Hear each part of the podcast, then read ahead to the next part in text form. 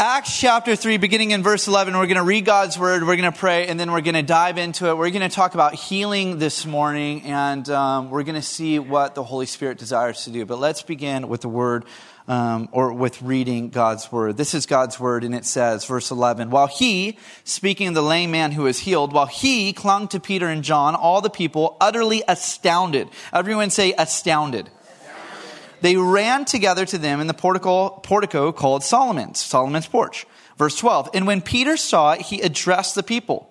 Men of Israel, and I love this. Why do you wonder? Everyone say wonder.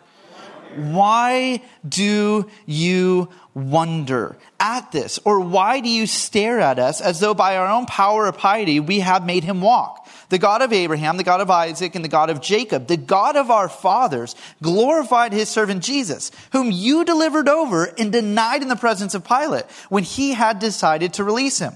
But you denied the holy and righteous one and asked for a murderer to be granted to you. Verse 15. And you killed the author of life, whom God raised from the dead. To this we are witnesses. And his name, by faith in his name, has made this man strong. Everyone say strong. He has made this man strong whom you see and know. And the faith that is through Jesus has given the man this perfect health in the presence of you all. Would you join me in a word of prayer? Jesus, we come before you and we thank you, Lord. We thank you for your word. We thank you for the power of your presence. We thank you for this ability to gather together and to worship you. God, we thank you that you are the God who moves in mighty ways. Jesus, we thank you also that you are a God who not only heals, but a God who enters into the suffering of those who have not yet experienced healing. We thank you that you are a God who sympathizes. We thank you that you are a God who understands. And Jesus, we welcome you into this place. Holy Spirit, we ask that you would move in the demonstration of your power and through your word. Lord, that you would make your word applicable and alive and living to us. Holy Spirit, we pray that you would just melt our hearts, that we'd be receptive to you. Jesus, I pray for those in this room that, that are in need of healing. God, I pray for healing this morning. God, I pray for those that are in need of just your comfort in your presence. God, I pray that you would comfort them. I pray for those that are doubting, Lord, in your power. Jesus, I pray that you would persuade them and convince them by the power of your word that you are mighty, that you are true, and that you are able. Jesus, we pray that you would move, that you would be among us this morning. In Jesus' name, everyone said, Amen. At the age of 15, my mother had twins, okay? My mother had twins when I was 15 years old, Tavi and Trax. And they were just adorable. My goodness, I was in love as a 15 year old. I just thought they were the cutest things ever. And you're at that age where, you know, you get to, you get to help out like a lot, you know, and I loved it. I actually really, really enjoyed, loved changing their diapers, spending time with them, making them laugh. They're the cutest things ever. And, um, but something unfortunate began to happen. My, my brother, Trax, he wasn't growing at all he wasn't growing and, and his health was getting really bad and it was really really scary and we took him to the doctors and he was admitted into the hospital for failure to thrive um, there were some complications we could tell that were going on with his body he wasn't able to hold food in and it was really quite a scary experience and they began to run tests on him and experiments on him. And about a weekend, they found out that we, he was diagnosed with a genetic mutation known as cystic fibrosis. Now, if you don't know what CF or cystic fibrosis is, it, it's a genetic mutation that affects the mucus within your body. And so there's mucus that helps our airways and our digestive system within our bodies to help move things along. And, and his mucus was extremely, extremely, extremely thick. And so it's very difficult on the lungs because you're literally, you're, you're, you're like almost suffocating in your lungs. And it's, it's very dangerous for the digestive system because things can't be absorbed properly.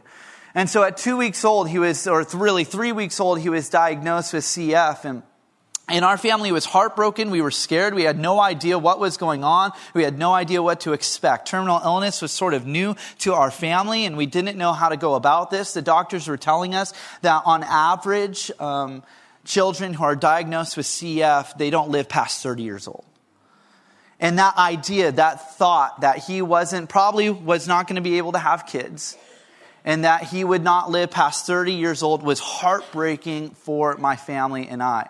My mom at the time, she was like into the whole like mom blogging thing. Do you remember that when mom blogging was a thing?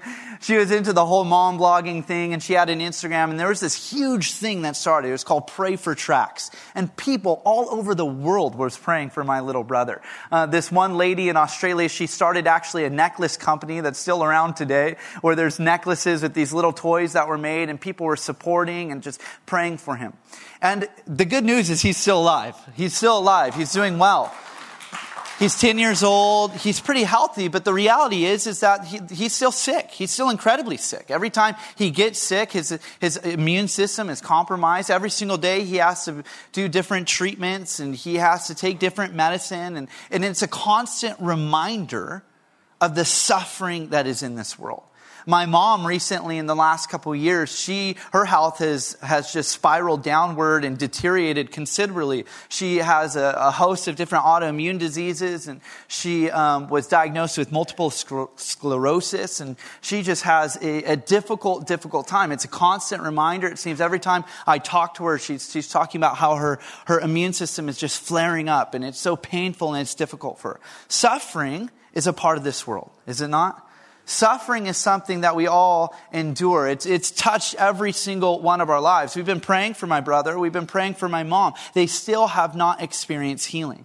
This morning, in fact, I was preparing for this message and my boy, my three year old, starts coughing. Hawking up a lung last night as I'm like studying over this message. He's asleep and he just starts coughing like crazy. I go in there and I start praying for him and I start asking the Lord would heal him. He wakes up and he's still coughing and I pray for him this morning and he was still coughing when I left. And you guys know there's a sickness going around. And so sometimes God doesn't answer prayer for healing. Suffering is a part of this world. It's touched every single one of us. But, but sometimes God actually does answer the prayer for healing. I've had multiple experiences where I prayed for people and the people have come back and say, Pastor Tyler, your prayer worked. And they said, yeah, you know, my cold went away or everything's better. I've heard testimonies, eyewitness accounts and testimonies of people's lives who their pray, were prayed for and their test results came back clean. The doctors are saying this is a miracle.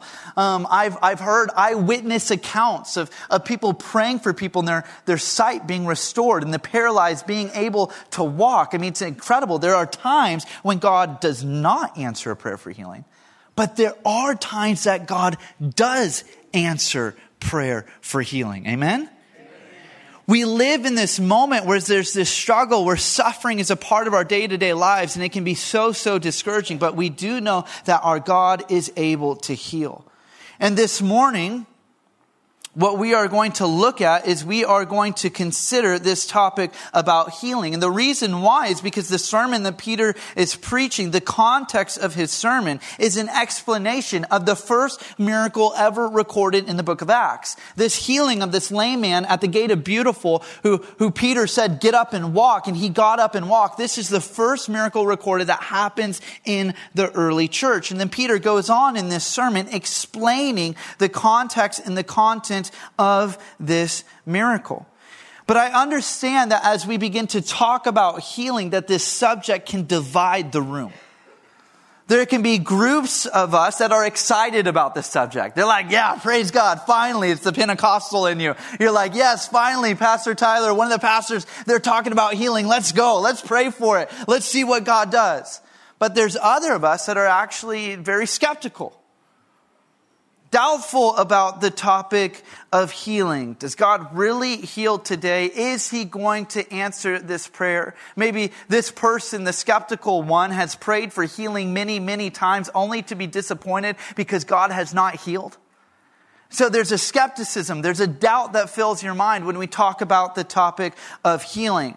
There are others in this room that may just be absolutely offended by the subject. Because this world, there is so much suffering. And your life has been touched and marked by disease and death. The test results have come back and they have not been good. And you're offended. There's offense at the thought that the God, if you're mighty and you're powerful and you're able to heal, then why have you not healed? Why didn't you heal my spouse or my child or me in my condition? And to be honest, if you could be honest with God for a moment, the subject of healing can offend you. healing. It can be a touchy subject, but nonetheless, it's exactly what we come across here in Acts chapter 3. We see that there is a miraculous healing that occurs, and Peter goes on to talk about this healing. It is the content of Peter's sermon. And so what we're going to do today as we look at this topic of healing, as we look at Peter's sermon, we're going to divide our time into three ways. First, we are going to look at the source of this miracle or the source of the healing in verse 11. Second, we're going to look at the sign in the miracle from verses 17 to 19. And lastly, we're going to end by looking at the significance of the miracle. And for those of you that are either skeptical or doubtful about healing, or you find yourself offended about the idea about healing, I just want to encourage you, would you just stick with us for a little bit this morning? My prayer is that you would leave this place encouraged and filled with hope and almost wonder at who our God is. But first, let's consider the source of the miracle, the source of the miracle. What's interesting to note is that the response of the people who witnessed the miracle was wonder. Everyone say wonder. They were surprised that this man who was lame for over 40 years, we find out in Acts 4. He was lame for over 40 years. Now he is leaping for joy and he's worshiping God. They did not expect this sort of power to continue in the ministry of the apostles. And so Peter actually begins this sermon with a question. He says, why do you wonder? Now, it's important to note that the Jewish people, they were actually accustomed to and they held a worldview that strongly provided a framework for the supernatural. This group of people, the Jewish people, they were a people who at this moment they're caught in wonder, but they were a people that were at the temple where they believed that the manifest glory of God would enter into the Holy of Holies. They were a people who, who didn't just think that these stories of old were stories. No, they really truly believed that God parted the Red Sea, like eh, this supernatural event where the sea parted and they walked across on dry land. They were a people that held closely to, to these accounts accounts of God moving in miraculous ways, of a God who would provide supernatural food and water in a desert, for a God who would send prophets with divine messages that would often accompany those messages with divine healing and miracles. The Jewish people were a people with the worldview that considered it fact to believe that God appeared to Abraham, Isaac, and Jacob, and then Moses in a burning bush. They wouldn't have been filled with the skepticism and the doubt that we are filled with when we consider the supernatural and the miraculous today. No, that was a worldview. They came from a worldview where they actually expected it. They had an incredible framework for considering the supernatural. In fact, we have reason to believe that it was customary for Jewish rulers and other mystics and different diviners in that time to cast out demons and to attempt to heal the sick. Do you remember later on in the book of Acts when, when Paul is going and he's casting out demons and he's healing and then there's these group of other people that tried the same thing? And we find out that this was actually quite normal for others to try to do this. They had a framework for considering the supernatural and for considering the miraculous, yet they were filled with wonder. They did not expect the miraculous and the supernatural to come through or be by the hands of the apostles. And as we consider this miracle, I cannot help but place ourselves in the shoes of this Jewish audience that Peter is addressing. Would we have a similar response? If God manifested presence in this room today and someone was healed, would we just be filled with complete shock and surprise? Would it just catch us like we were totally unexpected to show up to church on a Sunday morning where the power of God is promised to be in our midst and someone is healed? Would we be totally in shock and in wonder? I think that many of us would. It would catch us by absolute surprise.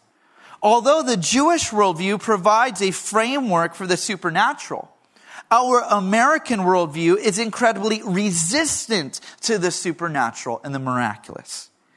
John Wimber, who is the kind of the leader of the vineyard movement, he actually was around in the Calvary Chapel movement for quite some time. In his book, Power Encounter, he spends a few chapters dissecting how our Western worldview acts as a barrier from experiencing the supernatural.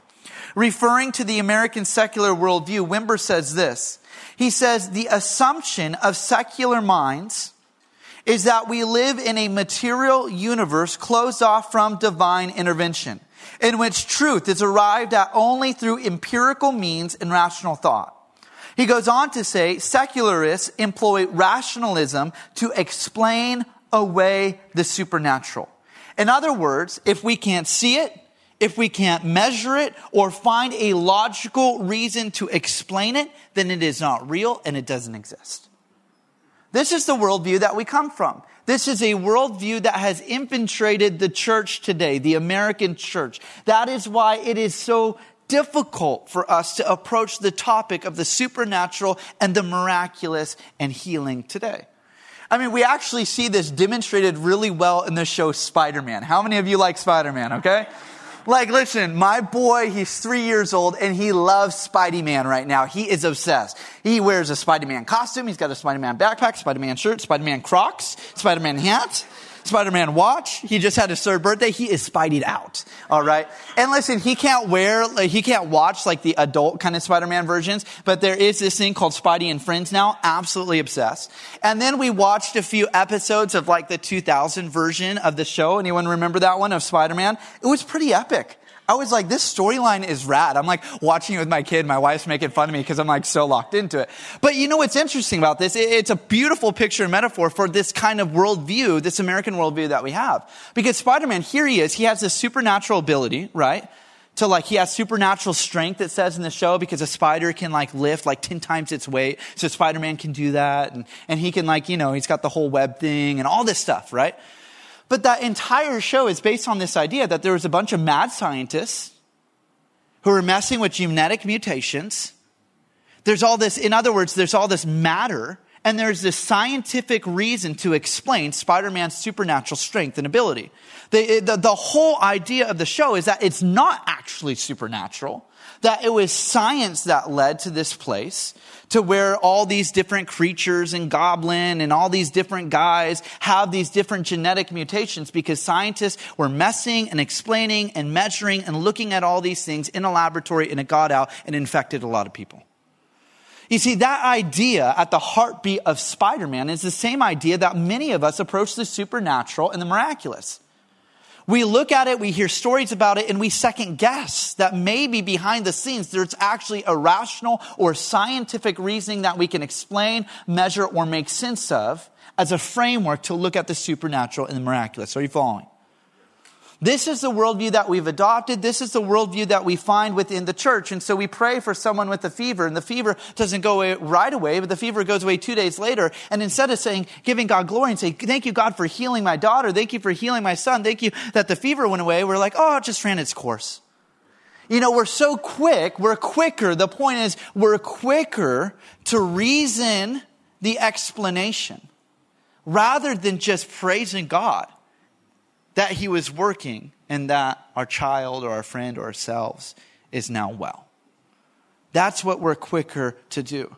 Yet at the same time, at the same time, a Christian worldview, the worldview of Jesus, assumes that the immaterial world that we call the supernatural, the immaterial world is just as real as the material world.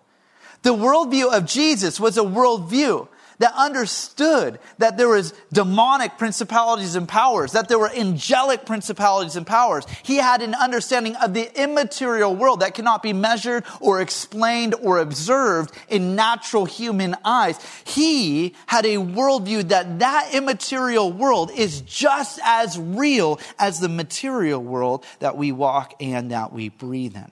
You see, the Christian worldview the gospel is a message where we believe that an immaterial God works in ways that we, that go beyond the laws of nature. The Bible is a supernatural record filled with supernatural events that many in our current worldview consider to be offensive. And so that's why everyone's writing off creationism and the story of the flood and these different miraculous things, trying to explain everything and write things off because it is difficult for us to understand that there is an immaterial world and an immaterial force named God who is greater than anything else and that there are other immaterial forces that want to steal, kill, and destroy. Yet the Bible is a message, the Christian message, the gospel is a message of an immaterial God who put on human flesh, an immaterial God who entered into a material world, suffered and died, and was raised to life from the dead and ascended into heaven. Can't fully explain that one. We can look at the evidence. I'm all for the apologists that find the evidence and we can look at that. But there is always an aspect that is beyond our understanding because God is beyond our understanding. And we are just finite material human beings. Nevertheless, when the immaterial world and the material world collide, we call it a supernatural event or a miracle and we wonder at it. We're surprised rather than expectant just like this Jewish audience. And so in this account, we often resemble the wondering Jews more so than we resemble the faith-filled Peter who's praying for healing. We're stuck there just in awe and just kind of like, what in the world just happened? Just like this Jewish audience is here. Now, their reason, again, for their wonder wasn't so much that there was supernatural healing, but that the healing was done through Christian leaders.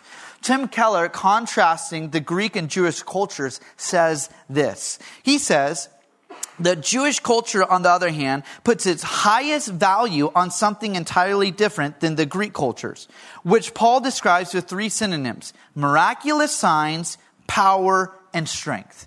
That's what the Jews were all about. Miraculous signs, power, and strength. They were incredibly mystic people. So here we find all of these values on display miraculous signs, power, and strength. So to that, Peter responds, why do you stare at us as though by our own power we have made him walk? The Jews, they were obsessed with power and they were attracted by the power displayed in this miracle. But what marveled them is that this power that was done was done through an ordinary fisherman from a small coastal village of Capernaum. This is what marveled and surprised the Jews. It wasn't that it was a supernatural event or miracle, but that it was done through Christian leaders who are all about a meek and humble Jesus who died for the sins of the world, okay? That was not their idea of power.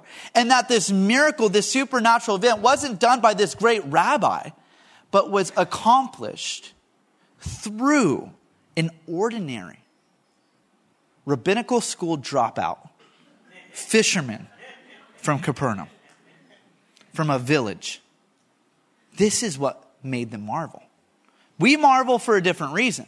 But this is what made them marvel here. They were surprised that such power was coming through the hands of the people of the church. This is why Peter is so quick to identify that he was not the source of the miracle, but that Jesus was the source of the miracle. Notice what he says about Jesus in these verses. He says, the same Jesus who they handed over to Pilate who they denied and who they killed. The same Jesus is the source of this healing. Petley rightly links Jesus to notice there the God of Abraham, Isaac, and Jacob. He identifies Jesus as the glorified servant of God, the holy, the righteous one, and the author of life who God raised from the dead. He links Jesus to the God of their fathers. The one who they knew was mighty, Yahweh, the covenant keeping God who is powerful and mighty. They say that God and Jesus is the same. It's the same God, it is the same Jesus. This Jesus who you denied, who you handed over, and you who you killed. This Jesus, Peter is saying, we are witnesses and we have seen him. He goes on to say there in verse 16 that it is faith Faith that is through Jesus, who has given this man perfect health in the presence of you all. Now, it's important to note because those in this audience that would have heard, that would have seen this miracle that Peter was actually talking to, those that were in attendance there, they would have heard about the miraculous ministry of Jesus. They were obsessed with miraculous. They were obsessed with healing and power. And Jesus did a lot of it in a short period of time, in the three and a half years after his baptism and between that time and his crucifixion. There was a lot of healing that Jesus did. There was a lot of miraculous signs that Jesus accomplished. And so those in attendance would have heard about this, this Jesus who'd raised Lazarus from the dead. They would have heard about this Jesus who made the man by the pool of Bethsaida walk. They would have heard about this Jesus who healed the lepers, who set the demonized free, who provided all this food for over 5,000 people. They would have heard these stories. This would have only happened between this right here in Acts chapter 3 and the crucifixion of Jesus was just a couple months time span. This was still very fresh for the people. It was a, a time where, the, where, where, where Jerusalem was a buzz with incredible events in which God was working in powerful ways through his son Jesus. And Peter is making an incredible statement here. He's linking that Jesus who they knew, that Jesus who they saw be crucified, buried, who they heard rose again from the grave, that that Jesus is the Jesus of the Old Testament. He is the Jesus who created the heavens and the earth, who split the Red Sea, that He is the same God. They would have understood exactly what He's talking about. They would have understood this Jesus that He's referring to. And what He's saying is that same Jesus who wasn't with them there was still working in miraculous ways. Not in His physical body there in Jerusalem, but through the body of the church through the body, through the life of ordinary people. Peter's saying this, that the same healing ministry continues through the church. And so, my question today to us, to our church, is do we believe that? Do we believe that the healing ministry of Jesus is an ongoing ministry today? That God is able in his power and in his sovereignty to heal people today? Do we believe it? A couple weeks ago, we looked at the mission of God. Do you remember? We looked at the mission of God, and the mission of God was to bless the world. Remember that? To bless and to multiply. We saw this a couple weeks ago. Then we looked at the Great Commission, and we focus in on Matthew's account to make disciples of all nations. But the Gospel of Mark has their own account of the Great Commission. Let's read it. In Mark chapter 16 verse 15, we read that the healing ministry is actually commissioned by Jesus and given to the disciples and to the church. We read in verse 15 of Mark 16 says, Jesus said to them, Go into all the world and proclaim the gospel to the whole creation. Whoever believes and is baptized will be saved, but whoever does not believe will be condemned. Then he says this, verse 17. And these signs will accompany those who believe. In my name they will cast out demons. They will speak in new tongues. They will pick up serpents with their hands. And if they drink any deadly poison, it will not hurt them. They will lay their hands on the sick and the sick will recover. This is what Jesus commissions to the disciples. It's right in line with the mission of God that we saw that goes all the way back to the book of Genesis, that God desires to bless the world, that God has a plan to restore and renew the world. He's extending this commission, the healing ministry of Jesus to the disciples. In fact, this healing ministry of Jesus, this account in Mark chapter 16, it seems to reflect what Jesus said in Luke chapter 10 verse 9. Do you remember that account in Luke chapter 10 when Jesus is sending out the 72? He says this in Luke chapter 10 verse 9. Jesus says, heal the sick and say to them, the kingdom of God has come near to you.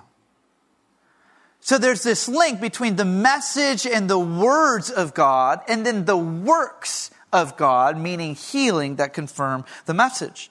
According to Jesus, the disciples were to lay their hands on the sick and that the sick will recover. So the healing ministry is commissioned to the disciples into the church. Then it continues. We see next time we're in Acts chapter 4, we'll see this. Acts chapter 4 verse 29. We see that because of this event, because this lame man at the gate of beautiful was healed, And Peter goes on and he links it all to, to, to, to God the Father, and it, it makes the Jewish people really upset. And so Peter's thrown into jail. Peter and John are thrown into jail. And while they're in jail, this is what the church is praying for Peter and for the rest of them. They say, Now, Lord, look upon their threats and grant to your servants to continue to speak your word with all boldness, while you stretch out your hand to heal, and signs and wonders are performed through the name of your holy servant, Jesus. Notice they're praying that for themselves. The church here was now over 5,000 people. And they are praying for themselves that God would give them boldness to preach the word, to preach the gospel, and that God would give them power to heal the sick. Now notice that this power, the source of the power is not them, but the source of the power is your holy servant Jesus through his name of the holy servant Jesus. But they are praying here. They are praying for this power. Then it goes on and it continues all through the books of Acts. We see that the healing ministry continues on through Philip. Philip, who was not an apostle. Some say today that the healing ministry of Jesus just stopped with the apostles, but that doesn't make much sense when we consider the life of Philip. Philip was not an apostle. And we read this in Acts chapter 8, verse 7 to 8, that when Philip goes into Samaria, he begins to preach the gospel. And then we read in verse 7, for unclean spirits crying out with a loud voice came out of many who had them, and many who were paralyzed or lame were healed. So there was much joy in the city. I love that. It left them with joy in the city, just like this lame man in the gate of beautiful is leaping and worshiping God with joy. But Philip, he goes into Samaria. He preaches the gospel and the material world and the immaterial world collides into the supernatural. The paralyzed are healed. The lame walks and there was much joy. Similar accounts happen to Stephen, who is not apostle, Paul, and to Barnabas. There is great debate once again that these gifts are not for today. But what many then failed to realize is that this was an ongoing healing ministry through multiple individuals in the church and many failed to realize that there is records in almost every single century. There are historical records in every single century since the resurrection of Jesus of supernatural, miraculous healing. Let me show some of them to you. It's so cool. I love to geek out on this stuff. Justin Martyr, who was a pagan, converted to Christianity, became an incredible philosopher. He, in the post-apostolic world in 150 AD, he says this. Many of our Christian men, notice this, just Christian men, ordinary fishermen, Christian men, okay, are exorcising demoniacs in the name of Jesus Christ, who is crucified under Pontius Pilate, have healed and do heal, rendering helpless and driving the possessing devils out of the men. Now, Justin Martyr, why this was so important for him and the next guy that we see, Irenaeus, is because there was this, there was this um, false teaching going around in that time of Gnosticism. Do you remember learning about Gnosticism a little bit? It's this false teaching that the material world isn't that important, that our bodies aren't that important, that we need to just kind of elevate out of our bodies into this like intellectual mind thing. And so he's saying, no, that, that, that's not the case. The material world is incredible, incredibly important. He's using this as an apologetic to say God is so concerned about the body and suffering and everything that people are enduring. He's so concerned about it that he's healing people. Okay?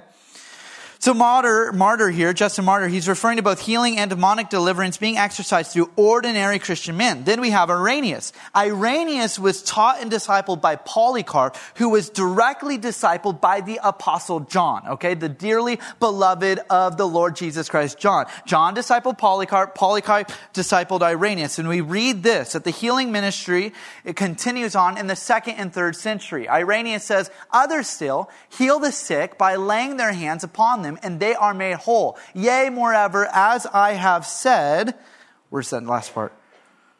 The dead even have been raised up and remained among us for many years. So historical records, historical accounts, and these weren't weirdos from the early church. These were people who were incredible incredible Christian leaders, early church fathers who died for their faith and made a stand for the gospel of Jesus. We see Augustine, okay, we're in like fourth and fifth century now. Augustine, early church father. Augustine, who we get most of, so much of our doctrine has been influenced by the work of Augustine. Augustine records all these different healings in his books. Then we even see Martin Luther the leader of the great reformation, that the healing ministry of Jesus is recorded then. Martin Luther says this in his book, Letters of Spiritual Counsel.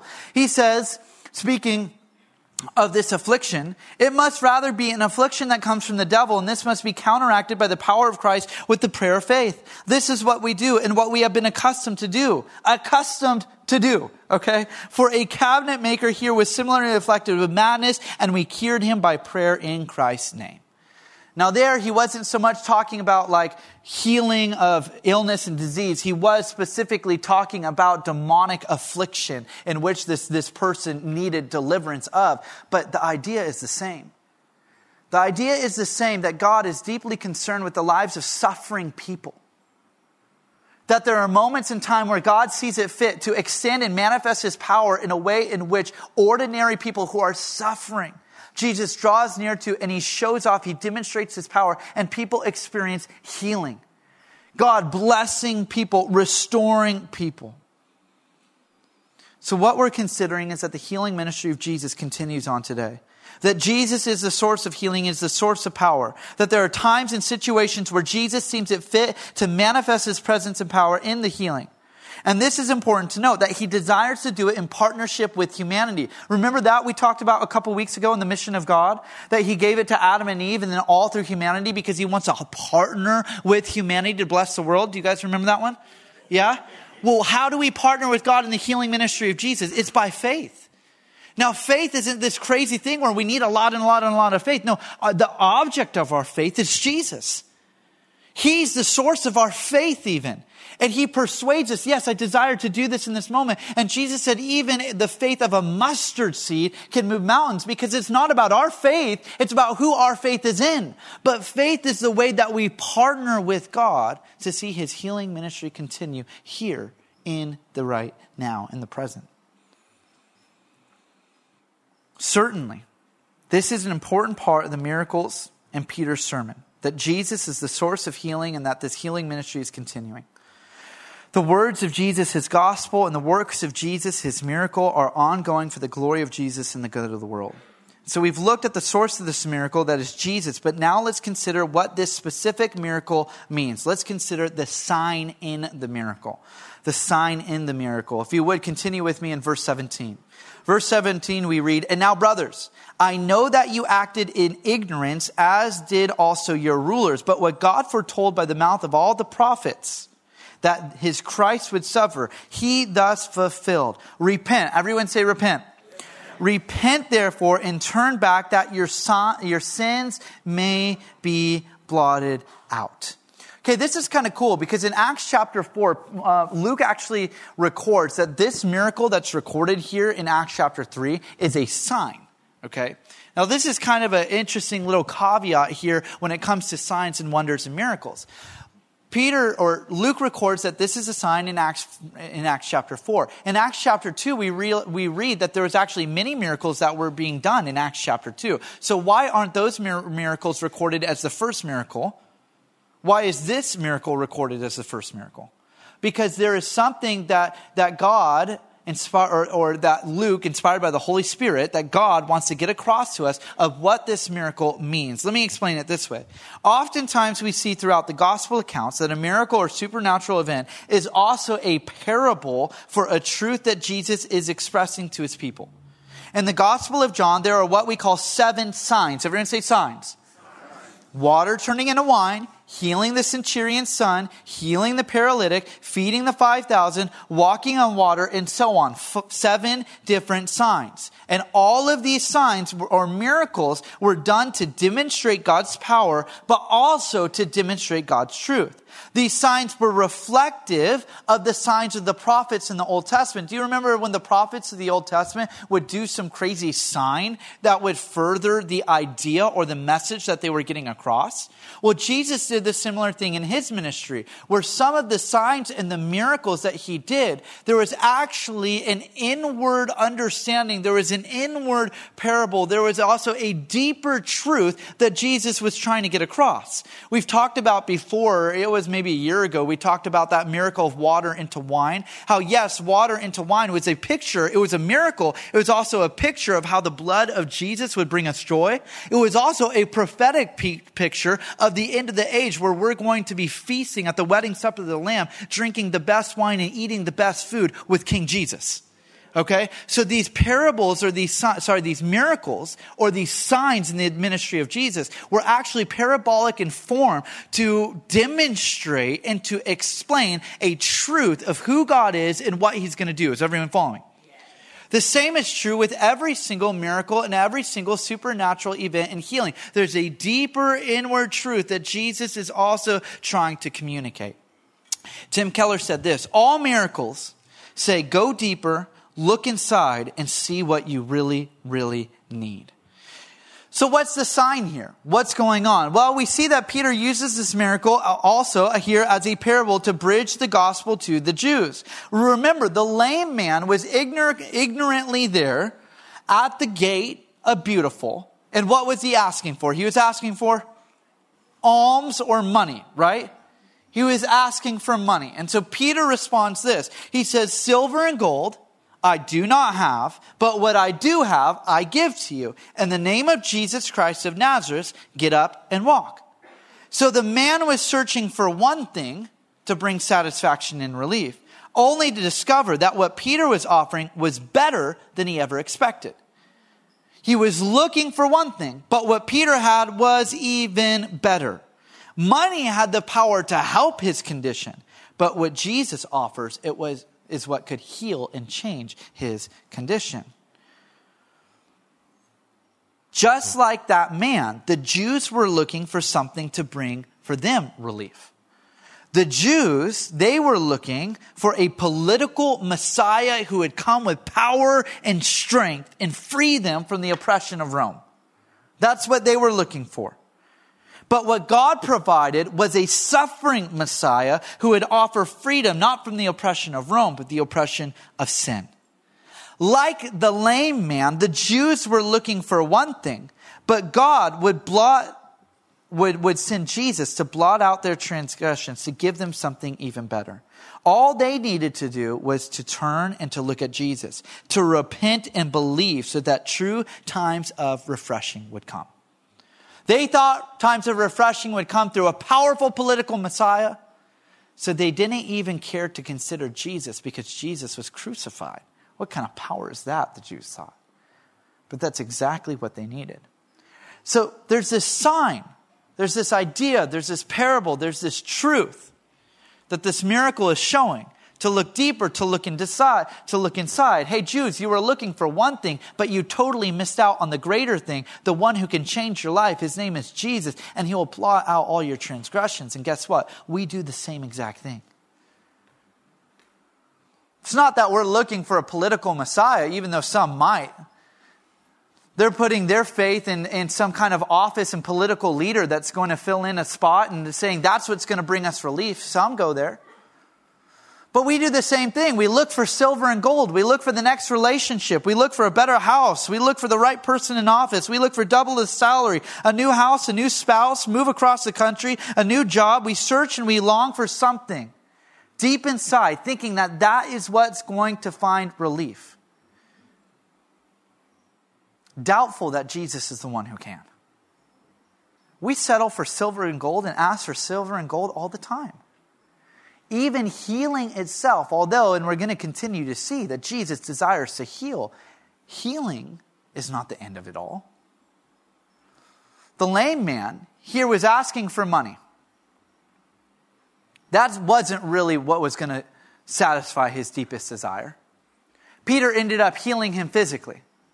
But how many people that knew how to walk, this man didn't, how many walking people were just as sad and bummed out and depressed and lonely and hurting and longing for something more as that lame man? Many. So the miracles say, go deeper. Go deeper, go deeper. God, yes, there are moments where will manifest His presence because, because healing is a confrontation with suffering that He desires to stop. But it also says to go deeper. What we're looking for is something even greater. That's why people can stay in a terminal illness their entire life. People can stay crippled. People can stay in a, in a place of suffering, and they can be the happiest, most joyful, greatest witnesses of Jesus. Because they haven't been looking for silver and gold, they found Jesus, and the presence of God has been sustaining them. They got what's the greatest. Amen? The miracles can say, go deeper. It says, go deeper for each and every one of us. There's someone in this room today that does not have a personal relationship with Jesus. Maybe Jesus is an add on to your life. Maybe you're dragged into church this morning and you've been looking for the new job, you've been looking for the perfect relationship, you've been looking maybe even for your health to be restored, you've been looking for something that if only I got that, then I'd be there. No, what the sign in this miracle is that the greatest thing that you're looking for is found in Jesus. Jesus is the one who can satisfy the deepest longings of your soul. And Jesus, true refreshing comes. Everything that we look for for refreshing will make us thirsty again. But Jesus is the living water who we can come to and we can drink from and who can refresh us for eternity. Are you following with me? So we've seen the source of this miracle. Jesus is the source of this miracle. His ministry is ongoing today. It's true. He can. He's able to. We've then looked at now what this miracle means. That even the miracle in itself tells us to go deeper, that Jesus is the one. Relationship with Jesus is the way where we experience true satisfaction. But now let's consider in closing the significance of this miracle. The significance of this miracle. What does this mean for us that the healing ministry of Jesus continues? Why was this so significant? Why was healing such a repetitive pattern in the ministry of Jesus? Well, the answer to that lies in the remainder of Peter's message. Let's pick up in verse 19 again. Verse 19, we read, Repent therefore and turn back, that your sins may be blotted out that times of refreshing may come from the presence of the Lord, and that may, he may send the Christ appointed for you. Jesus, whom heaven must receive until the time for restoring. Everyone say restoring. For restoring all the things about which God spoke by the mouth of his holy prophets long ago. Verse 22, Moses said, the Lord God will raise up for you a prophet like me from your brothers. You shall listen to him in whatever he tells you. And it shall be that every soul who does not listen to that prophet shall be destroyed from the people. And all the prophets who have spoken, from Samuel and those who came after him, also proclaim these days. You are the sons of the prophets and of the covenant that God made with your fathers, saying to Abraham, and in your offspring shall all the families of the earth be blessed. God, having raised up his servant, sent him to you first to bless you by turning every one of you from your wickedness. Here in the remainder of Peter's sermon, we see that Peter quotes Deuteronomy, 1 Samuel, and the book of Genesis. He's looking backward toward the law and the prophets to actually point us forward to where there will be a time of the restoration of all things. You see, the cross and the resurrection is not the end of the story. It is the climax of the story, but it is not the end of the story. No, the suffering Messiah is both prophet and king who will go to prepare a place place for us and bring that place, his kingdom, from heaven back down to earth. The king will return to set all things right. It's the suffering Messiah according to Revelation chapter 21 verse 5. It is he who is seated on the throne and said, behold, I am making all things new. Also he said, write this down for these words are trustworthy and true. What's Peter getting at here at the remainder of his story? He's looking backward at the Jews for the Jews to look at the law and the prophets, Genesis, Moses, all the prophets to say all of them prophesied of a time where there would be a Messiah, there would be a king who would come back, who would rule and reign with the kingdom, where lion and child could lay down, where you'll wipe away every single tear from every eye, where he will set all things into right order. He's saying the way into that kingdom is through Jesus. The way into that kingdom, that king is Jesus. This Jesus who you denied, if you continue deny him, Peter's saying, you will perish. But if you choose to listen to him, you will be blessed by God himself, refreshed in his presence and experience the restoration of all things. And you see, this is exactly what the healing ministry of Jesus was all about and is all about. When Jesus, in his sovereign will, decides and determines to manifest his presence and heal someone who is suffering from illness, that healing is a glimpse of what is to come. It is a present reality of a future reality. Of a time where Jesus is going to restore all things back into its original state back into an Eden state where there is no death, where there is no disease, where there is no division, where there is no hatred, where there is no murder, where there is no strife. We are waiting now for a time when Jesus is going to come and restore all things. Healing. And the now is a glimpse of what is to come. What is to come? It's a time where Jesus will make everything right again. Everything right again. So, what is healing? Healing, then, is a direct confrontation of the suffering that is in this world. You see, it was both sin and suffering. It's both sin and suffering that's a result of the fall. Sin, our disobedience, the flesh that wars within us, that Jesus bore on the cross that we might be forgiven and set free. But at the cross, Jesus not only bore our sin, he also bore suffering. The most excruciating suffering. The most intense spiritual suffering.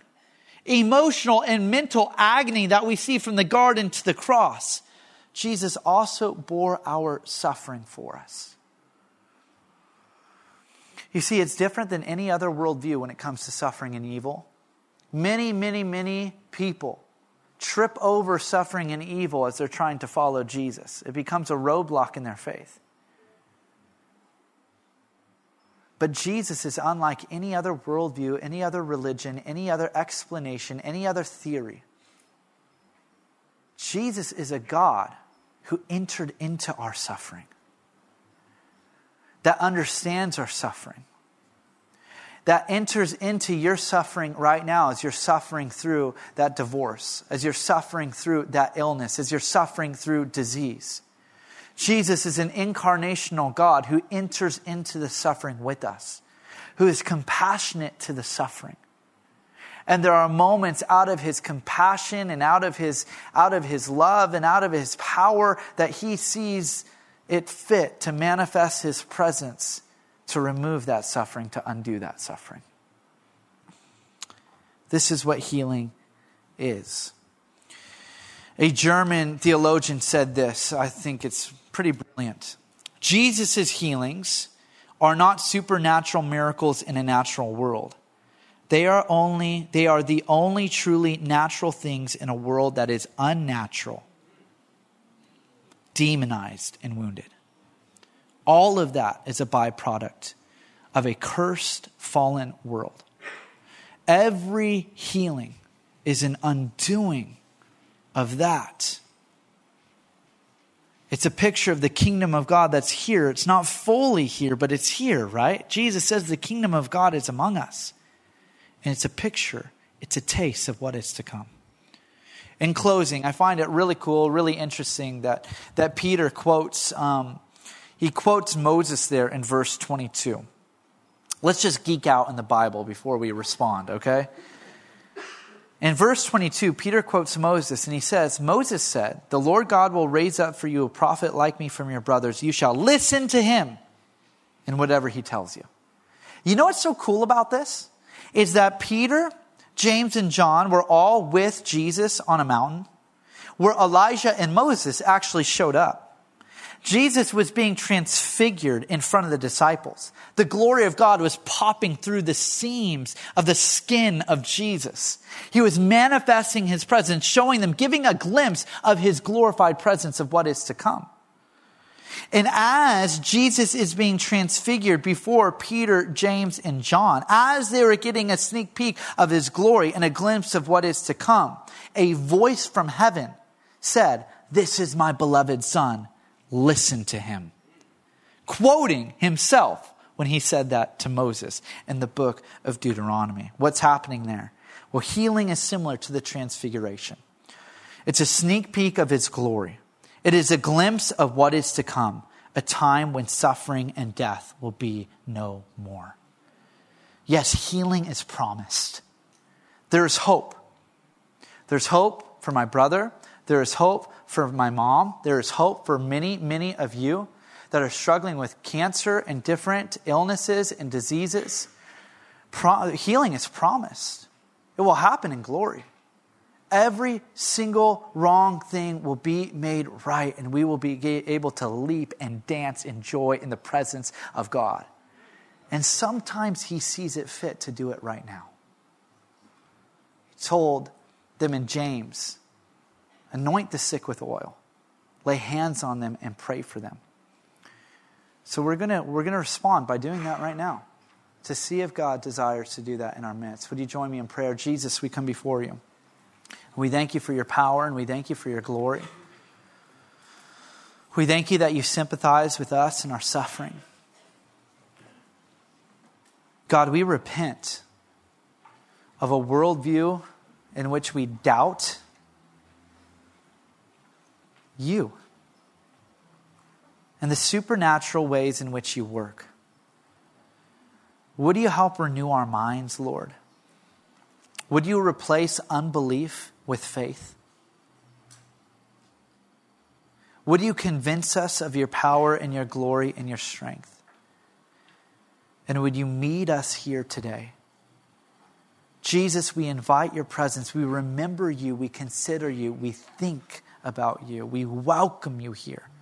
In Jesus' name, everyone said, Amen. Amen.